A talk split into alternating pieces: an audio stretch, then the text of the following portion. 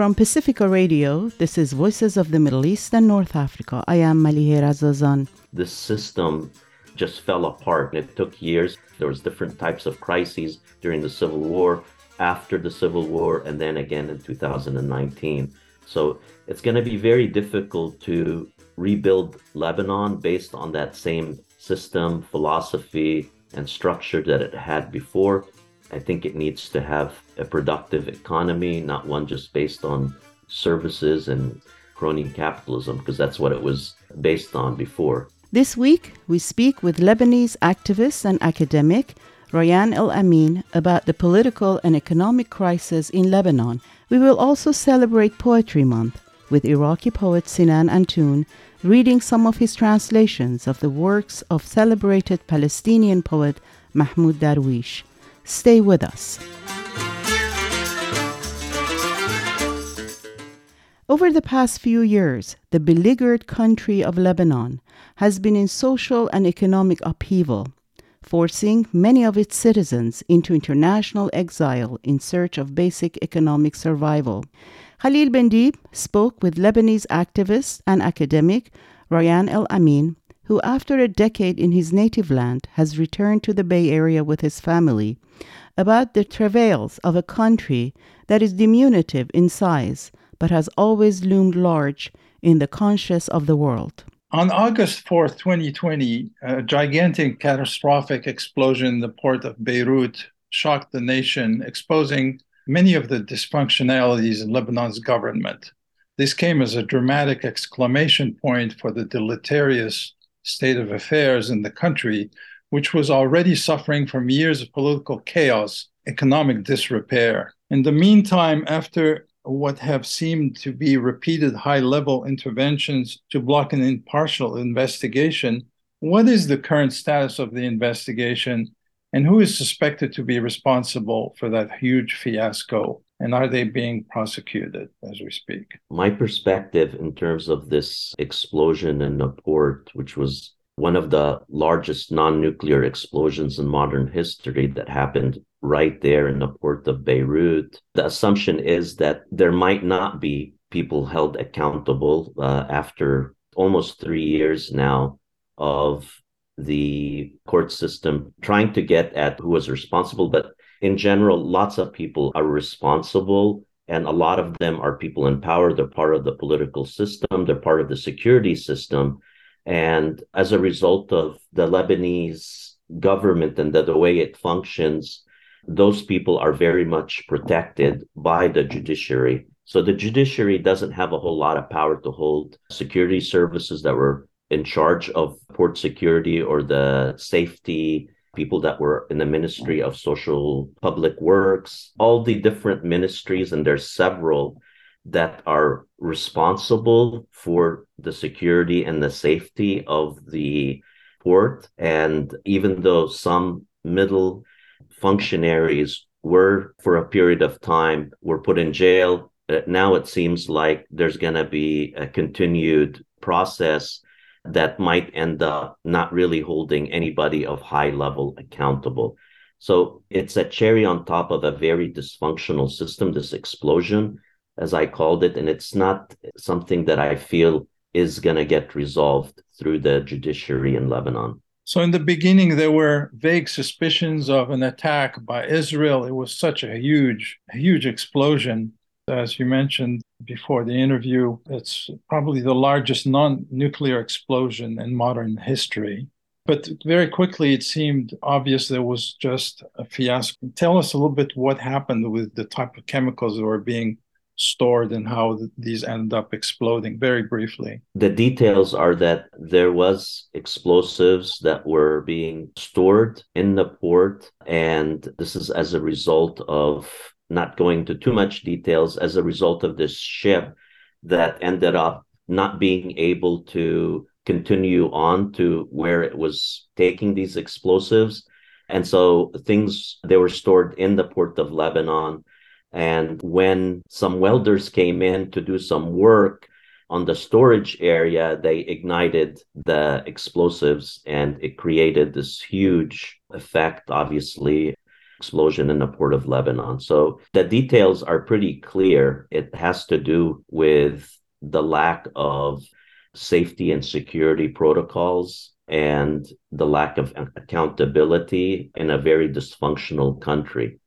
This is a country that, in a lot of ways, as a result of the sectarian system, has people that are in charge that are very inept. They're not really qualified to do their job. And most of the people that are in charge, whether it's the port or the ministries, they're more interested in how they're going to benefit politically and the corrupt uh, culture that are involved in as a result of having a certain position in government. So, after the catastrophic explosion, which forced the resignation of then Prime Minister Hassan Diab's government, Lebanon went without a fully empowered government until a new cabinet of 24 ministers, headed by billionaire businessman Najib Mikati, was announced by the president's office more than a year later in September 2021. And after a long impasse, ministers were handpicked by the same politicians who have ruled the country for the past several decades and whose corruption and mismanagement are blamed for the country's current crisis the Lebanese, and certainly you, seem also really tired of this continual game of musical chairs. And yet the country seems utterly unable to get past this political deadlock. What is keeping Lebanon from breaking free of this intractable situation and explain to us a little bit how this confessional system of government works. So, the confessional system is one based on the religious uh, and sectarian background of the person in order to have a position in government. For example, the president of Lebanon has to be a Maronite Christian representative of the Maronite or the Christians in general in Lebanon. The prime minister has to be a Sunni Muslim, and that prime minister heads the cabinet of ministers and is probably the, the most powerful executive position. And the Speaker of the House has to be Shia. And so, as a result of kind of this breakdown of government based on sectarian background as opposed to merit or qualifications, it creates a, a very number one crony kind of relationship to the ministries. That means you're in a position to help and support your people, whether they're Shia or Sunni, and you're not there to have services for the Lebanese people or Lebanese citizens. So it creates a lot of situations for corruption, for patronage. That means that there's contracts for these ministries that end up just benefiting the person that's in power. And as a result, the Lebanese government and its services are extremely dysfunctional. The fact that it's been so resilient, this system, this confessional system, is as a result of it being there for so long. I mean, uh, the people that are in power today were the same people that took Lebanon to a civil war in the 70s and 80s that lasted for 15 years.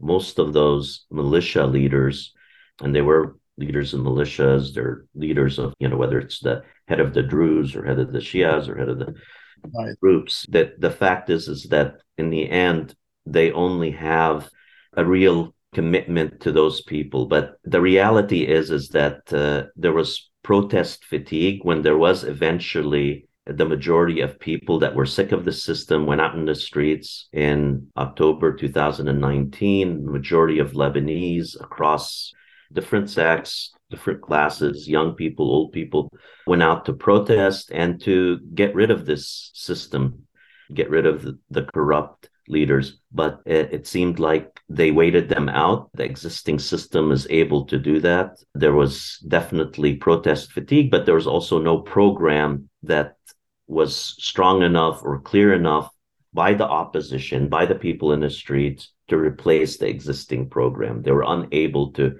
present something that can actually work in Lebanon. And there wasn't a whole lot of clarity. And slowly, even the protest movement started falling apart, of course, after a few years. And even though there's still labor strikes, there's still teachers going out on strike because of wages and conditions in the country right now. The economic conditions are horrific. There is inflation that's close to 95%. Hospital workers, all civil servants have been out on strike. Their wages are worth absolutely nothing now, $20 a month. Somebody that used to make $1,500 a month now makes less than $50 a month. And it's hard to live on that in a place like Lebanon. Yeah, I want to come back to the inflation problem, but this problem has been multi generational. We have leaderships in all these different sects that are handed down to their children. Right. Whose idea was it to install such a system, historically speaking? Historically speaking, I mean, Lebanon was a French mandate. It was a mandate like a colony of France, and France and the colonial powers in Britain after the First World War had divided up the Middle East, as we all know, into the different countries that exist today Syria, Jordan, Palestine, Lebanon, and had been in charge of those countries. France was in charge of Lebanon, and there's a majority, or there was a majority, or a, a large minority of Christians within the borders of Greater Lebanon. And the idea was to make sure that some of these minorities, including the Christian minorities, had positions in government and be able to serve and protect their own people. And in Lebanon, there's many different confessions and groups. Around 18, we're talking about Armenians, Greek Orthodox, Shia, Sunni. So some of it is ethnic, but it's mostly religious groups. So they divided up the power in the country based on the religious background. And this is a system that, in the end, creates a lot of competition with different groups, created civil wars in 58 and in 75. And it creates a very dysfunctional government as far as delivering services to its people and creates corruption. So, this is a post colonial state that never really functioned properly, is very prone to these crises, whether political or economic. And in the end, the Lebanese people haven't been served well. There's no public schools, no public hospitals, infrastructure hasn't been invested in. There's no electricity to speak of after apparently billions of dollars spent on the electricity sector over the, the last 30 years. So, this is the system that we have now. This is the system that Lebanese protesters tried to overthrow and up until now haven't been able to. And yet, I remember in the 60s and early 70s, your country, Lebanon, having this image as a harbor of peace. They called it the Switzerland of the Middle East. And now it was relatively successful and prosperous. But now inflation, as you were saying, by some accounts, soared to 124% in January, rising 20% in one single month, led by yeah. communication, education, health, restaurant, hotel prices, as well as rising food, water, and energy costs. The economic meltdown, which began in October 2019 and is rooted in decades, as you were saying, of corruption, mismanagement by the political class, has plunged more than 75% by some accounts of this nation's population of 6 million into poverty. This is a population legendary for its entrepreneurial genius, generating countless millionaires and billionaires all over the world. What has caused this recent catastrophic meltdown? I mean, given all that you've already said about the dysfunctionality, until the last few years, it was functioning somewhat. What has provoked this recent catastrophic meltdown in the past few years? I think to get into all the details would be difficult, but let's see this last phase of the Lebanese economic system since 1990, since after the civil war, when Rafiq Hariri took over and installed the current governor of the central bank, Riad Salameh, into power. They built an economic system based on, in the end, what looked like a Ponzi scheme in a lot of ways. I mean, that's what it's been called by the, the World Bank. It's not me saying that, in, in the sense that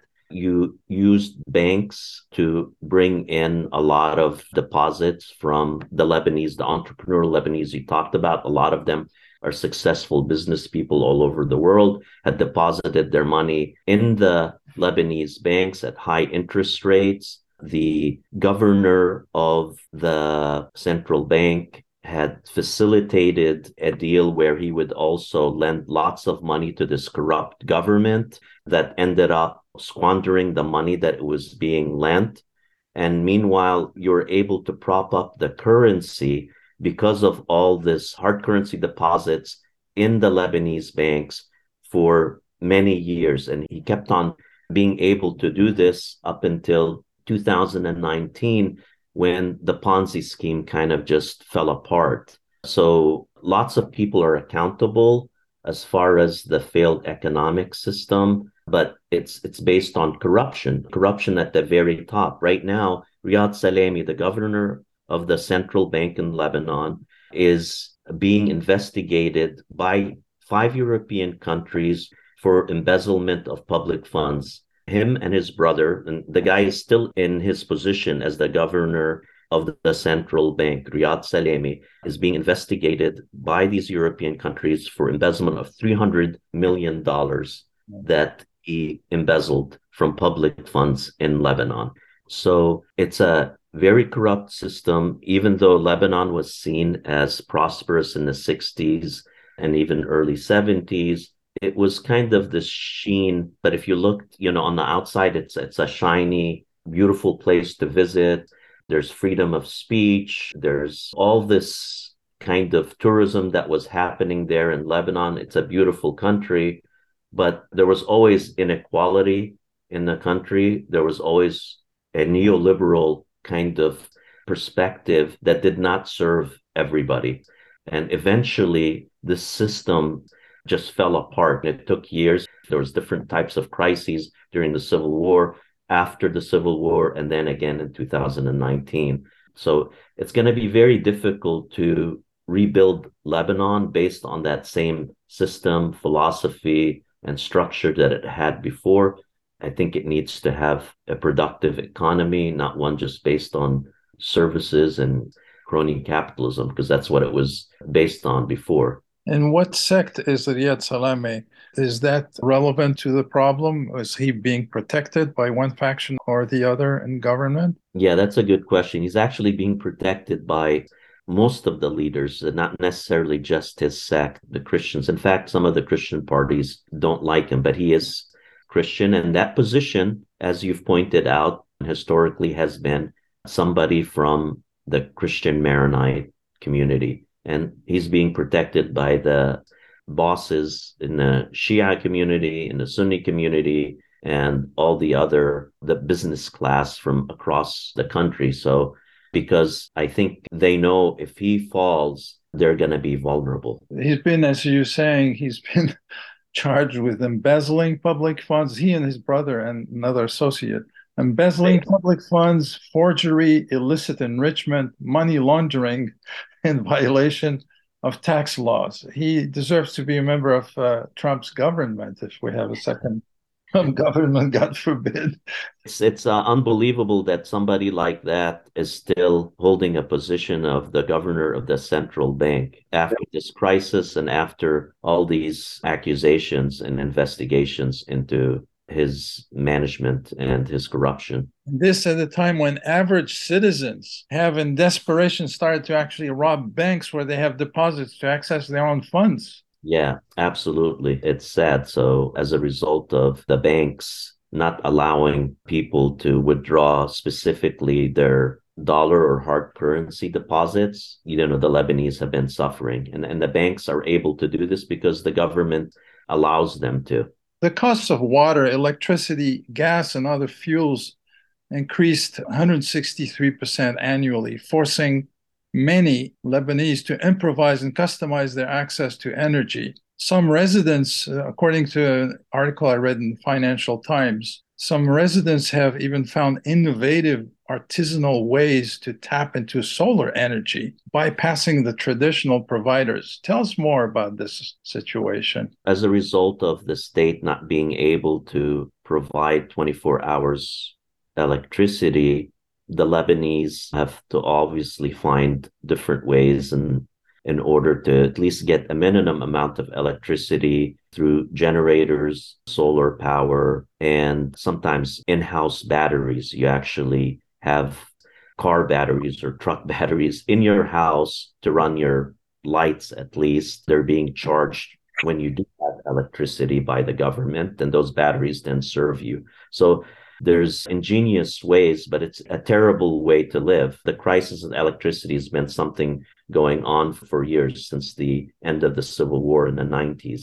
Even Beirut has never had 24 hour electricity. When I lived there for about 15 years, and in the last 15 years, we would have to figure out different ways. We had a generator in the building that would be on for part of the time. You would have a battery, like I said, for the times that you just need to have the lights on. And then you would make sure that you would use the government or state electricity to do the wash and, and all the heavy kind of electrical use things that you have to do domestically. But in the end, everybody's now beginning to get, including in my apartment in Beirut, and we're going to get uh, solar panels that have become cheap enough to install. Wow. Also, water needs electricity to be pumped, in addition to just mismanagement and bad infrastructure. So they obviously don't have ways to capture. We get enough rain in Lebanon to definitely meet the needs of the Lebanese, but the government hasn't built the infrastructure to be able to store the water when the rain does come. So we have water problems and we end up having to buy water all summer long from private contractors that will come and pump water into your tanks. Uh, Lebanon's economy contracted, according to uh, some reports, by 58% between 2019 and 2021, which is catastrophic. It's worse than the Great Depression that happened here uh, 80 years ago. With GDP falling to $21 billion in 2021 from about 52 in 2019. This is according to the World Bank, the largest contraction on the list of 193 countries. The economic paralysis has led to a surge in unemployment, with more than half the population sliding below the national poverty line. Some people say half, some people say 75%, and waves of citizens leaving the country. Where are these people going? I could be an example myself. Anybody that has a another citizenship like myself will leave the country after such a catastrophic economic and social crisis in Lebanon. So we were in Lebanon for 13 years from 2008, and we left in 2021, about two years after the economic crisis had started, where the quality of life for my family and I definitely went way down. So Lebanese have historically been migrated to other places for jobs because of political crises in Lebanon. So there's millions of Lebanese, much more Lebanese outside the country there than there is in the country. So they have dual citizenship. Lots of Lebanese do. Lebanon, South America, Europe, and the Gulf countries. They don't have citizenship in the Gulf countries, but they work in the Gulf countries and they send remittances to Lebanon.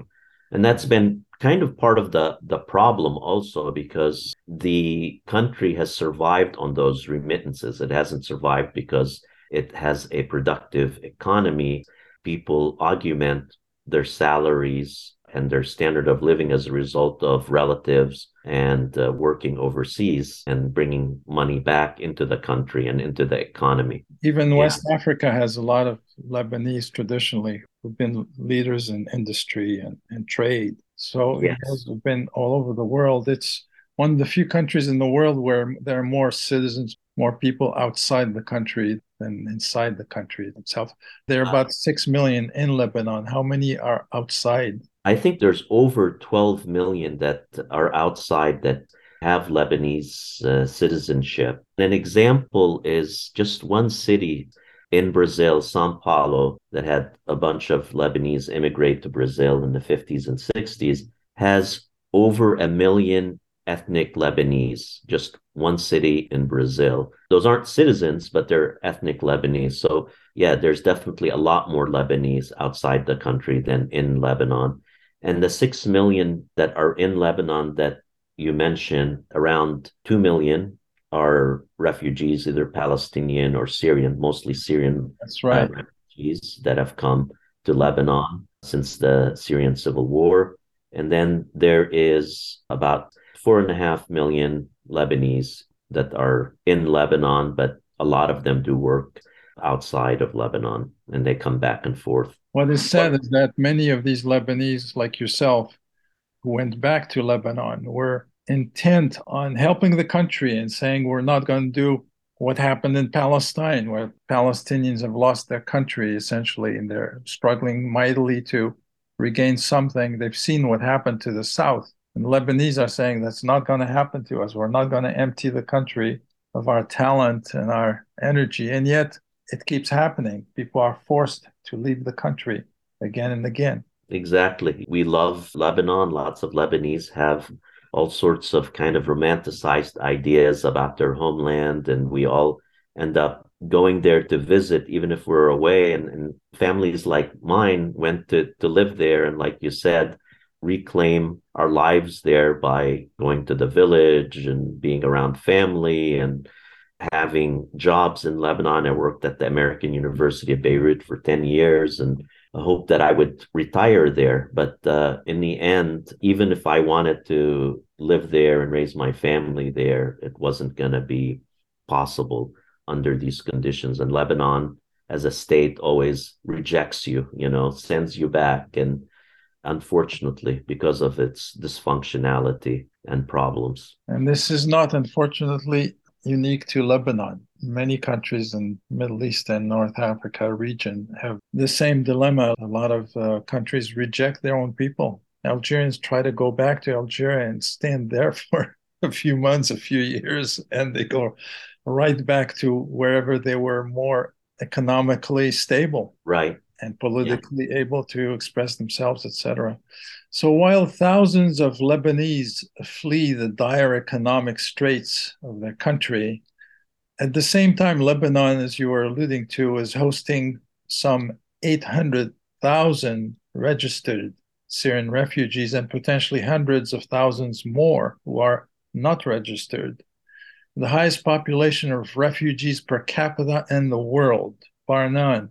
Notwithstanding the fact that Lebanon was once part of Syria, and that the two peoples are closely related. How has this situation affected the social and economic fabric of Lebanon in the past 10, 12 years? It's a complex issue where obviously the Syrians that had come to Lebanon didn't do it on their own to just they they were pushed out as a result of war and an oppressive government and they were refugees in Lebanon. They had been coming to Lebanon for many years, the Syrians, as construction workers, seasonal workers, and such. So, like you said, Lebanon and Syria been integrated for many years socially, economically, and politically. At one point, Lebanon was kind of a vassal state as far as Syria being in charge. But recently, the issue with refugees has been a big issue. Economically the country cannot sustain having that many refugees. It can't even provide services for its own citizens. And now you add uh, 30 40% more people. So it creates social problems and it creates a lot of racism towards uh, not justified, but there is a scapegoating of Syrian refugees by Lebanese and by Lebanese right wing political parties that blame the Syrians for the economic and social woes of Lebanon. And sometimes they blame them for security issues and criminality and such. So obviously, there's a lot of tension between some Lebanese and the Syrians, as we all know in these situations, the Syrians are not to blame. They're not there on their own accord. They, they can't go back. And the situation is such that they have to compete with other working class Lebanese, other migrants for basic jobs and uh, and being able to kind of just survive in Lebanon during this time. Uh, speaking of Brazil, which you're talking about earlier, regarding immigration and development of a huge community there.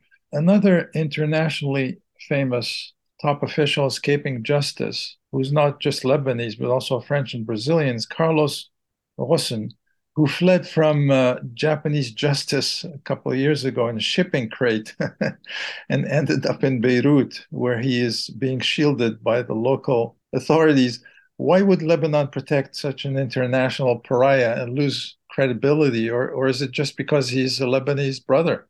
He was the uh, CEO of Nissan, so he's somebody that uh, had lots of power and has lots of money and in a corrupt country like Lebanon, you, you can always find protection if you're powerful and you have money. And he obviously has connections in Lebanon and is running away from the court system in Ghosn ran away from indictments in Japanese court. And so he had to leave or he was going to end up in jail for corruption. So because of his Lebanese roots, he came to Lebanon and he's being protected by the government in the sense that they're not going to send him back to Japan to face his legal problems there. So, despite the economic crisis in Lebanon, countries elite have yet to enforce structural and financial reforms required by the IMF to unlock a $3 billion packet of assistance, which would also pave the way for an additional 11 billion that has been pledged by international donors at the Paris conference in 2018 how is the prospect of foreign funding looking at the moment, and how important do you feel it might be in helping the situation, or is, was that just a band aid considering the depth of the problems? In the end, it is a band aid as far as the amount of money. The $3 billion is not very much at all. Also, I think it's over three years or something like that, that the IMF thinks that it will be able to provide to Lebanon if Lebanon does certain reforms, which the government hasn't been able to do, set regulatory boards, be able to cut down on corruption, create more efficient government services, all the things that the Lebanese government has been unable to do for many years.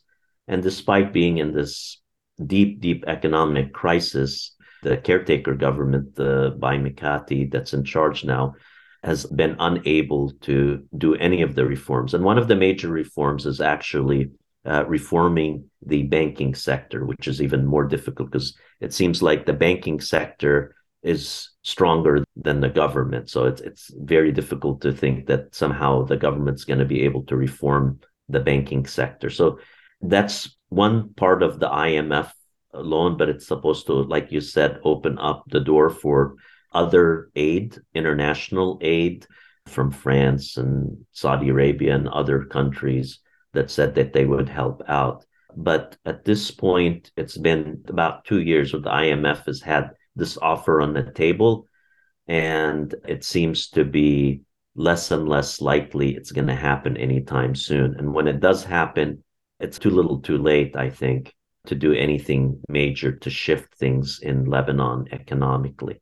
At the height of Lebanon's economic meltdown, French President Emmanuel Macron made a much publicized trip to Lebanon, ostensibly to help the country, while simultaneously reminding it and the world of the special relationship tying the two countries. France having been instrumental in creating the modern independent Lebanese state by prying it from the land of Syria. Tell us about your reaction as a Lebanese citizen to that intervention and the symbolism of it by the former colonial overlord. Yeah, it seems like uh, President Macron has seen Lebanon as a French colony that he still wants to support in different ways and has also come in to try to resolve some of the issues, vacuums in the presidency, vacuums in the prime ministership. And after the explosion, he came to support the Lebanese during the time, saying that Lebanon will not be left on its own from France. But as we all know, with kind of colonial powers sometimes offering aid or support, there's always self interest involved. And in this case, for Macron and to show his kind of international prowess and his relations with Lebanon. I think I know he does this in North Africa, Mali, and all of the kind of ex French colonial countries. But I think a part of the Lebanese state, mostly the Christians, see France as their kind of benefactor, big brother that's always going to support them. Some other Lebanese don't feel as much. Some feel more allegiance to Iran, the Shias, and some others, the Sunnis, to Saudi Arabia. So it also connects to the bigger problem in Lebanon, where people have allegiances to other regional and uh, global powers, as opposed to having a kind of a commitment and allegiance to their state. Last year, Lebanon made a pact with Israel to exploit some of the natural gas in its Qanaa field offshore which was unprecedented for a country that is still partially occupied by its southern neighbor. How did this accord come about, and what does it say about the evolving relationship between the two countries? Technically, they're still at war, if I'm not mistaken, with occasional regular skirmishes between Hezbollah and the Israeli forces the pact isn't really a, a, pact, it's more of an agreement to draw, first of all, the maritime borders between Israel and Lebanon in order for Israel to exploit its gas resources to the south and the Lebanese to exploit and their gas and oil sources in the Mediterranean in the eastern Mediterranean on their side of the border. So that maritime border wasn't there and the United States played the role of negotiating that uh, deal indirectly so the Lebanese side did not speak to the Israeli side. And you're right in saying that they're still technically at war. They are definitely at war. The Lebanese don't recognize the Israeli state. And uh, the Israeli state still occupies parts of South Lebanon, Shebaa farms and such. So there's still ongoing problems with Israel. There's uh, still drone overflies by the Israelis to spy on Hezbollah, but to spy on the Lebanese state in general. Israel still flies over Lebanon to go bomb Syria, as it did this week uh, a couple of times, actually. So the issue around oil and gas, I think, is somewhat minor in the big picture of things as far as Lebanon and Israel. Unfortunately, Lebanon still hasn't been able to exploit or continue its excavation of its side of the maritime border, but Israel has already started pumping gas from its side. Rayan, there's a final question. And at the end of, of the question, I'd like you maybe to give us some idea of what you think might be a, a way towards a solution. How do you get out of this conundrum of the confessional straitjacket? Much has been made of the confessional fragmentation of Lebanon as a major source of all its problems, and especially the Christian versus Muslim, the Shia versus Sunni divides, divisions that former colonial powers exacerbated and manipulated. And certainly, Lebanon has a remarkable diversity of religious faiths for a population that small. But seeing the rest of the Middle East equally fragmented along not only religious but often ethnic and linguistic lines as well, is sort of a chicken and egg question. One has to wonder whether mm-hmm. Lebanon is divided because of its diversity of faiths, or perhaps is it the other way around, divided because of a natural tendency towards plurality, versatility, autonomy. Reading a book by Lebanese best-selling author Amin Maalouf, for example, I don't know if you've read it. In French, the title is Origine, Origins, where he tells the story of his uh, grand uncle who ended up in Cuba becoming a big businessman there.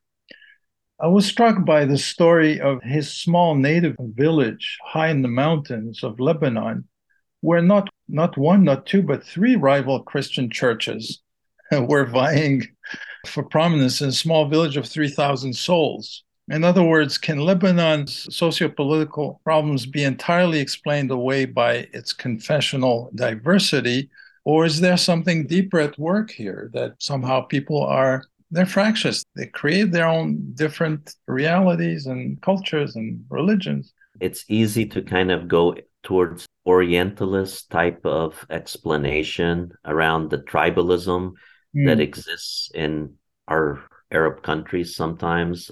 Some of it is based on old clans and uh, tribes and having allegiance to the leaders of the communities. But at the same time, as a progressive Arab thinking person, I would like to think that these aren't entrenched social and political ideas that can't be overcome. But I also know that even colonialism and modern intervention by the West has exasperated the sectarian nature of some of these countries. We look at what happened in Iraq after the occupation of, of Iraq is a perfect example, where the United States went in and instituted a sectarian system and created civil wars between Iraqis for many years. It helped produce ISIS and other extremist groups in Iraq as a result. So some of that is from the outside. Some of it, like you said, might be part of the social history, but I'm a anti-orientalist and I know that development happens that humans are able to organize themselves in more egalitarian ways and more democratic ways and, and the arabs are no different. I'm with you. It's just that sometimes in the depth of these crises you start wondering whether perhaps this modern or this recent concept of nation state is not necessarily applicable at least at the moment you start to ask questions yeah, no, absolutely. And you begin to kind of think what are the alternatives to the existing kind of state systems that are so dysfunctional? We can all dream about more equal societies economically, politically, and socially in the Arab world because there's a lot of inequality in the region where you have oil producing countries in the Gulf uh, that have all the money and all the wealth and then you have other countries that don't have as much resources. So, this kind of inequality within the region, within the Arab speaking region, uh, let's say, I think is going to create problems. The lack of democracy, also the existing dictatorships and monarchies that are still there, they affect the region, they affect countries like Lebanon. So, I would connect the dysfunctionality also to regional inequality and the lack of cooperation within the Arab countries. And there is Western intervention and outside intervention that wouldn't want those countries to cooperate because it would cause problems for some of their allies, would cause problems for Israel, for example. So it doesn't always serve the US's interests, which still has a lot of power in the Middle East, even though we see it slipping in recent years. The United States doesn't have as much leeway in the Middle East. We saw China just put together an agreement between Iran and Saudi Arabia, and the United States had no role in it, and it doesn't work for the interest of the United States. So I'm sure the United States isn't happy about that agreement that the Chinese were able to put together. And there's obviously a change or a shift in power with China and other countries, even regional countries like Turkey and Iran, having more say in the Middle East than the United States. That wasn't the situation a couple of decades ago. The United States has bases in the region, Qatar and Kuwait, Saudi Arabia, and Bahrain, of course, the Fifth Fleet in Bahrain. So the United States still has a lot of military power and a big footprint in the Middle East, but that's seen as also changing, and it's changing very quickly, where other powers are able to kind of shift things in the region politically.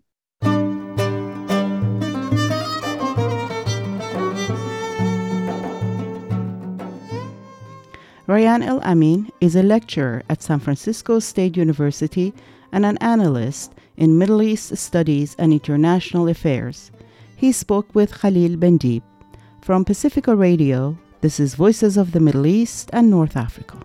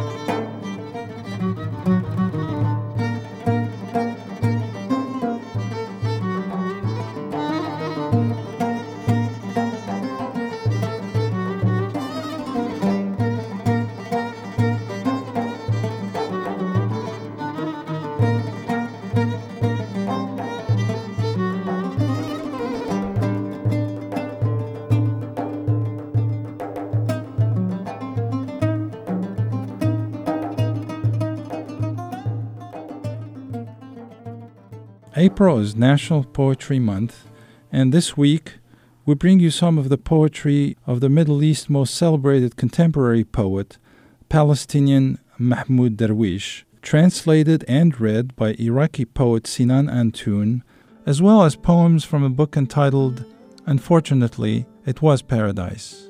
Sinan Antoon's co translation of Unfortunately, It Was Paradise was nominated for the PEN Prize for Translation in 2004.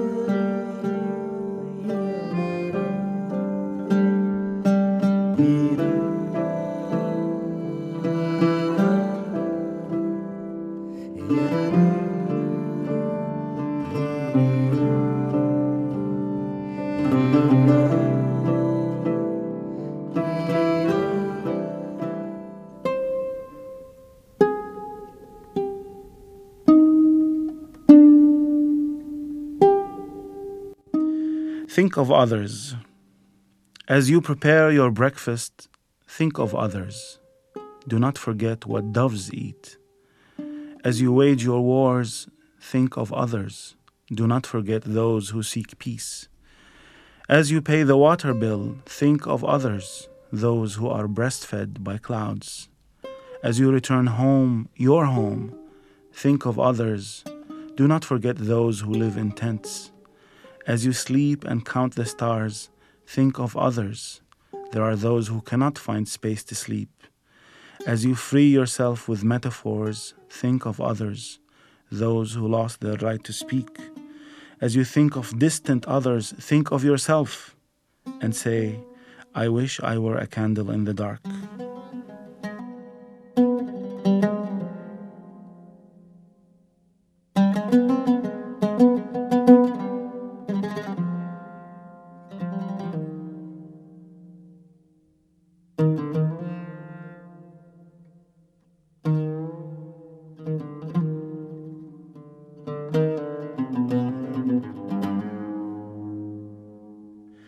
I thought that I had died on Saturday. So I said, I must stipulate something in my will. I did not find anything. I said, I have to invite a friend to tell him that I am dead, but I did not find anyone.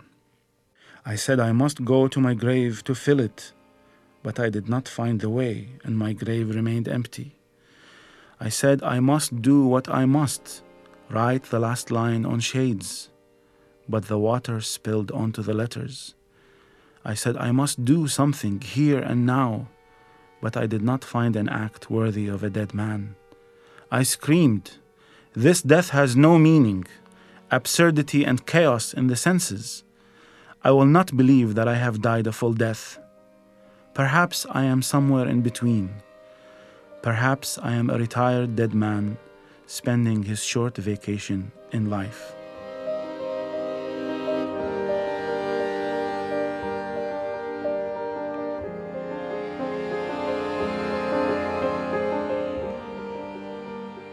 Mercy Bullet.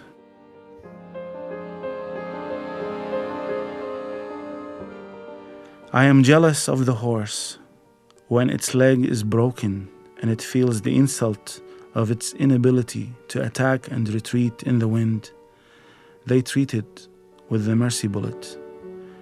As for me, if something is broken in me, physical or moral, I ask that a professional killer be found. Even if he is one of my enemies, I will pay him his fees and the bullet's cost. I will kiss his hand and the gun, and if I can write, I will praise him with a precious poem, and he would choose the rhyme and the meter.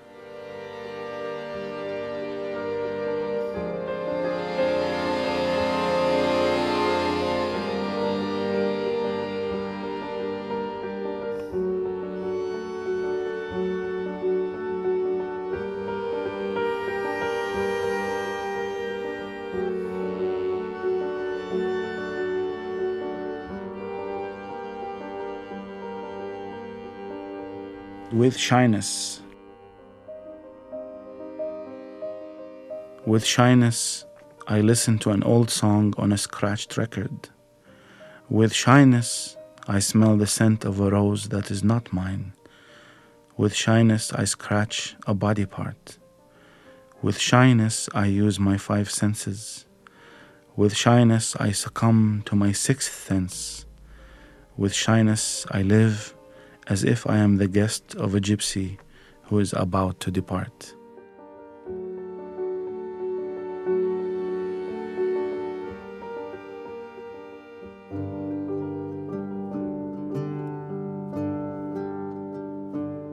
In Jerusalem, I mean inside the old wall, I walk from one epoch to another, without a memory to correct me. There, prophets share the history of the sacred.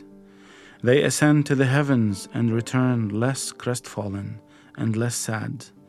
Love and peace are sacred and coming to the city. I was walking over a slope and thinking, how can narrators disagree on the light speech in a stone? Do wars break out because of a stone's dim light? I walk in my sleep, I gaze in my sleep. I see no one behind or before me.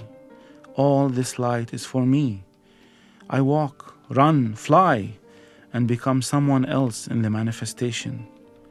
Words bloom like grass from Isaiah's prophetic mouth. You will not be safe unless you believe. I walk as if I am someone else. My wound is a white evangelical flower. My hands, two doves on the cross, flying and carrying the earth. I don't walk. I fly and become someone else. There is no place and no time. Who am I? I am not I in the presence of the ascent. But I think only the Prophet spoke classical Arabic. What else? What else? A female soldier shouts suddenly, It is you again! Didn't I kill you? I said, You killed me, and like you, I forgot to die. There is no city in the city, no here except there, and no there except here.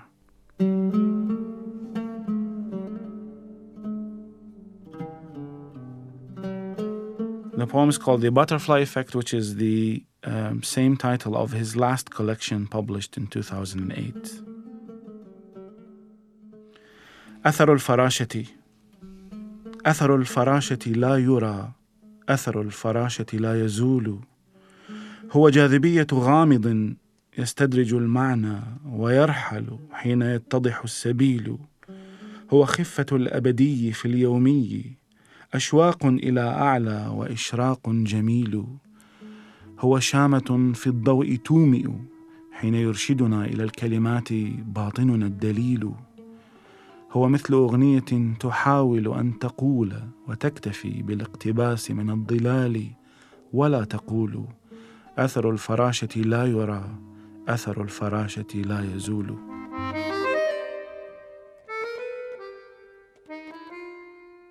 I Belong There by Mahmoud Darwish, translated by Carolyn Forche and Munir Al Akash.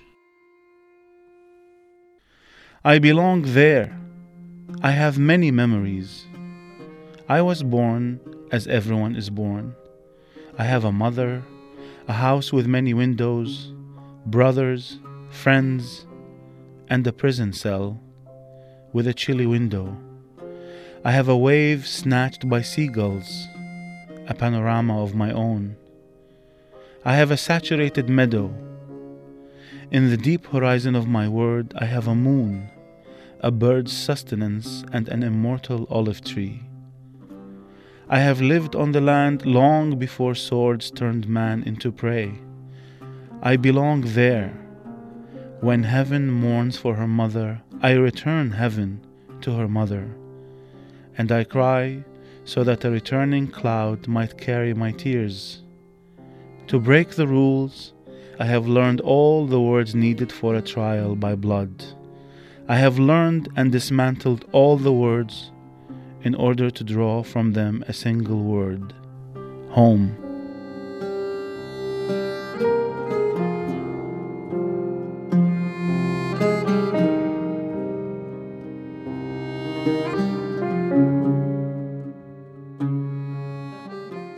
That was Sinan Antoon reading the poem I Belong There from Unfortunately It Was Paradise, selected poems of Mahmoud Darwish. Sinan Antoon's co translation of Unfortunately It Was Paradise was nominated for the PEN Prize for Translation in 2004.